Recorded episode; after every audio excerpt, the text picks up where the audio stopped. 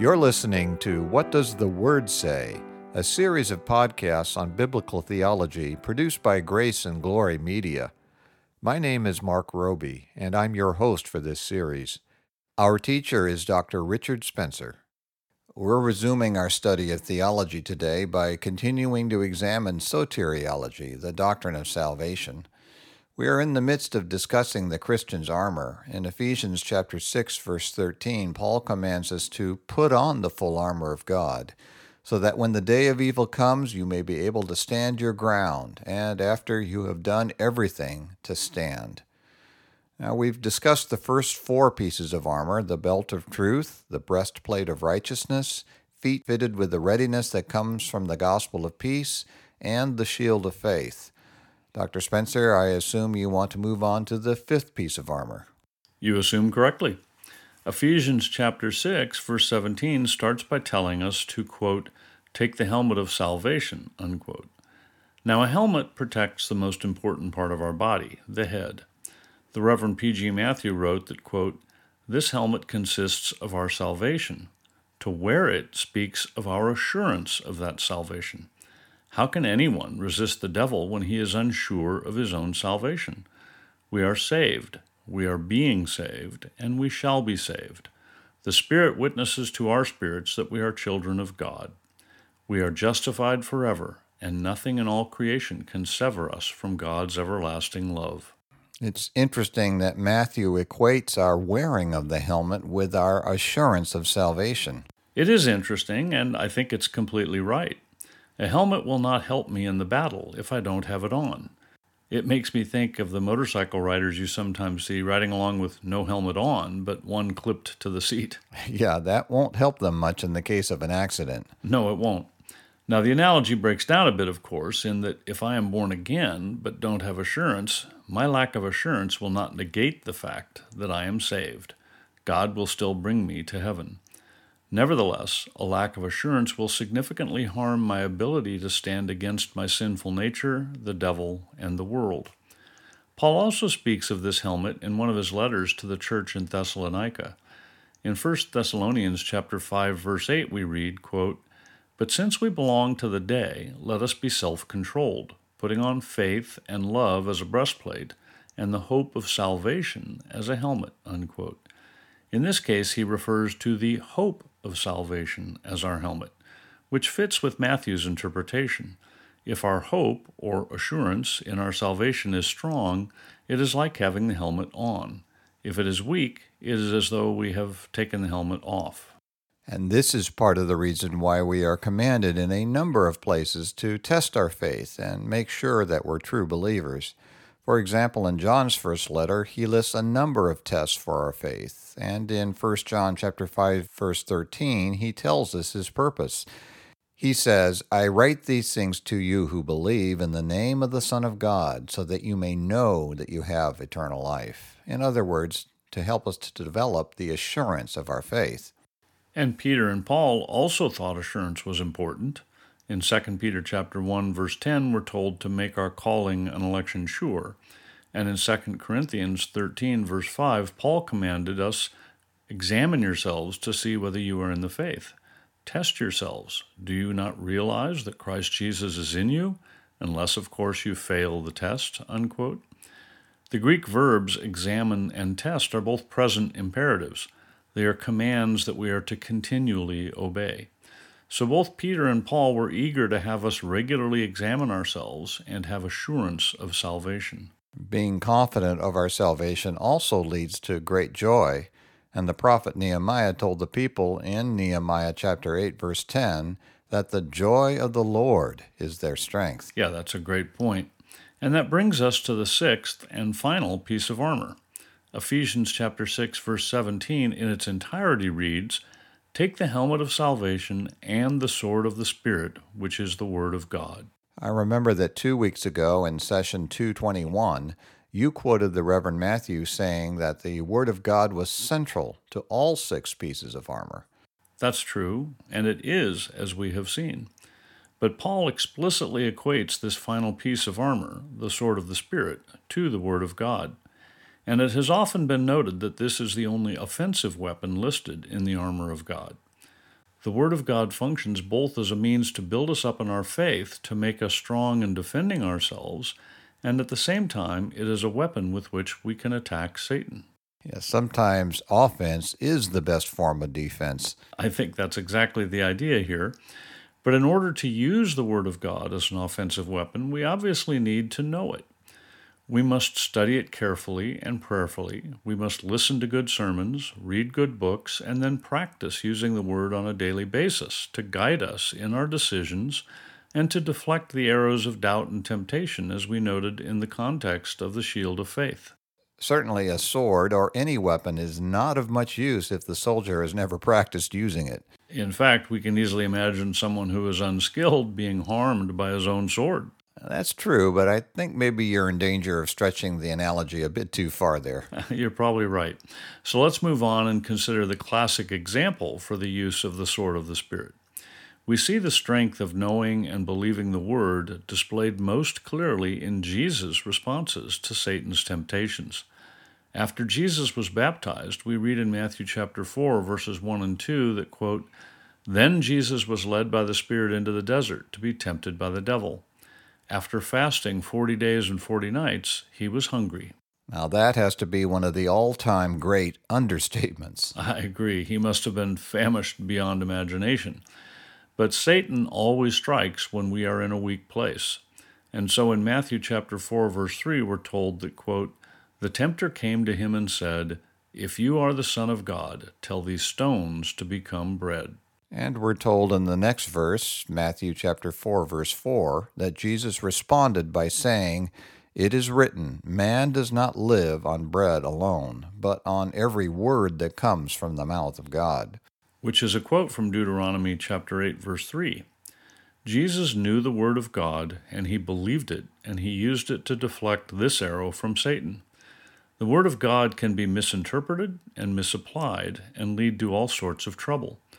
We need to know it well enough to know when someone is using it improperly, and we need to be filled with and led by the Holy Spirit. Which Jesus most definitely was. And getting back to his encounter with Satan in the desert, the devil was not through with him after this first temptation. No, he wasn't. We read in Matthew chapter 4 verses 5 and 6, quote, "Then the devil took him to the holy city and had him stand on the highest point of the temple." If you are the Son of God, he said, throw yourself down, for it is written, He will command His angels concerning you, and they will lift you up in their hands, so that you will not strike your foot against a stone. And now the devil himself is quoting Scripture. That quote comes from Psalm 91, verses 11 through 12. Yeah, the devil will quote Scripture whenever he thinks it will help him. And it's safe to say he knows Scripture very well. But we have the Holy Spirit to help us interpret and apply the Word of God to defeat the devil. And that is what we see Jesus doing. In the next verse, Matthew 4, verse 7, we again see Jesus correct Satan's misuse of the Word. We read that Jesus answered him, It is also written, Do not put the Lord your God to the test. Unquote. Satan was misapplying Scripture, and Jesus corrected him by citing the appropriate verse. As we noted when we studied hermeneutics, which is the science of how to properly interpret Scripture, we must interpret every verse in a way that is consistent with all of Scripture. God does not lie, and he cannot contradict himself, so it stands to reason that his word cannot contradict itself either. Exactly. Satan went on to tempt Jesus again, but Jesus again deflected the flaming arrow of Satan by properly applying the word of God. And there's a very clear lesson here for us. We need to know, understand, and properly apply the Word of God to be able to win the spiritual battles that are sure to come our way in this life. Our faith has to have real content. It can't be the wishy washy spiritual nonsense that is spewed out in many modern churches. Singing over and over again that I love Jesus and He loves me will not enable me to stand against temptation. Knowing the Word of God, believing it, and putting it into practice will. And the more we use it properly, the better we become at doing so. We will fall on occasion, but when we do, we must repent, move on, learn, and apply the Word even better. And if you do that, you can become a battle scarred veteran able to stand in times of trial. I don't like the sound of being battle scarred, but at least such a veteran has survived the battle. And as we noted some time ago, if we have been born again, God promises ultimate victory. But it's up to us to put in the hard work and make good use of the means of grace so that we can be victorious in the day to day battles, not just the ultimate war. Oh, praise God that everyone whom God has chosen to save will, in fact, be saved. But how much better will it be for us if we lead the kind of victorious Christian life that God wants us to live? Paul wrote about this in his first letter to the church in Corinth, which was a very wicked city, filled with all kinds of immorality, like much of the United States today. In 1 Corinthians chapter 3, verses 11 through 15, he gave the following warning for us all quote, For no one can lay any foundation other than the one already laid, which is Jesus Christ. If any man builds on this foundation using gold, silver, costly stones, wood, hay, or straw, his work will be shown for what it is, because the day will bring it to light. It will be revealed with fire, and the fire will test the quality of each man's work. If what he has built survives, he will receive his reward. If it is burned up, he will suffer loss. He himself will be saved, but only as one escaping through the flames. Ouch. I don't like the idea of escaping through the flames. Nor do I. We can experience great pain in this life, even if we are on our way to heaven. Therefore, we should be diligent in making use of the full armor of God. And that leads us to the last thing Paul says in this passage in Ephesians 6. In Ephesians 6, verse 18, he wrote, And pray in the Spirit on all occasions with all kinds of prayers and requests. With this in mind, be alert and always keep on praying for all the saints. Paul doesn't explicitly call prayer a part of our armor, but he clearly implies that the armor isn't something we just put on once and then assume it's automatically available to us. Yeah, that's right. As we have been endeavoring to make clear, we have work we must do every single day. God makes the means of grace available to us to help us lead victorious lives, but we still have a responsibility to diligently make use of them.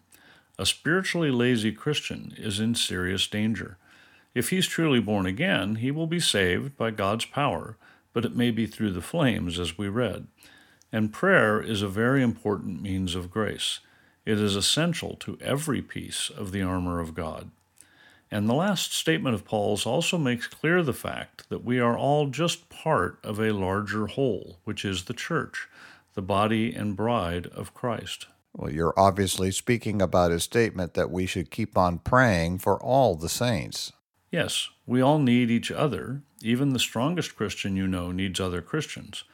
Paul immediately added in Ephesians 6 19 and 20, quote, Pray also for me, that whenever I open my mouth, words may be given me, so that I will fearlessly make known the mystery of the gospel, for which I am an ambassador in chains. Pray that I may declare it fearlessly, as I should.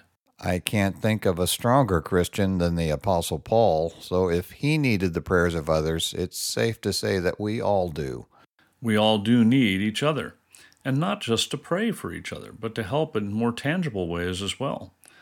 I encourage our listeners to read 1 Corinthians chapters 12 through 14 in one sitting. It's impossible to read those chapters and not see the fact that we are to function as members of God's church, not just individuals. Everything we do should be done in love, which is oriented towards others.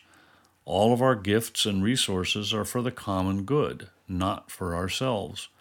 Paul tells us in 1 Corinthians 12, verses 4 through 6, that there are different gifts, different kinds of service, and different kinds of work, but that it is the same triune God at work in all of them.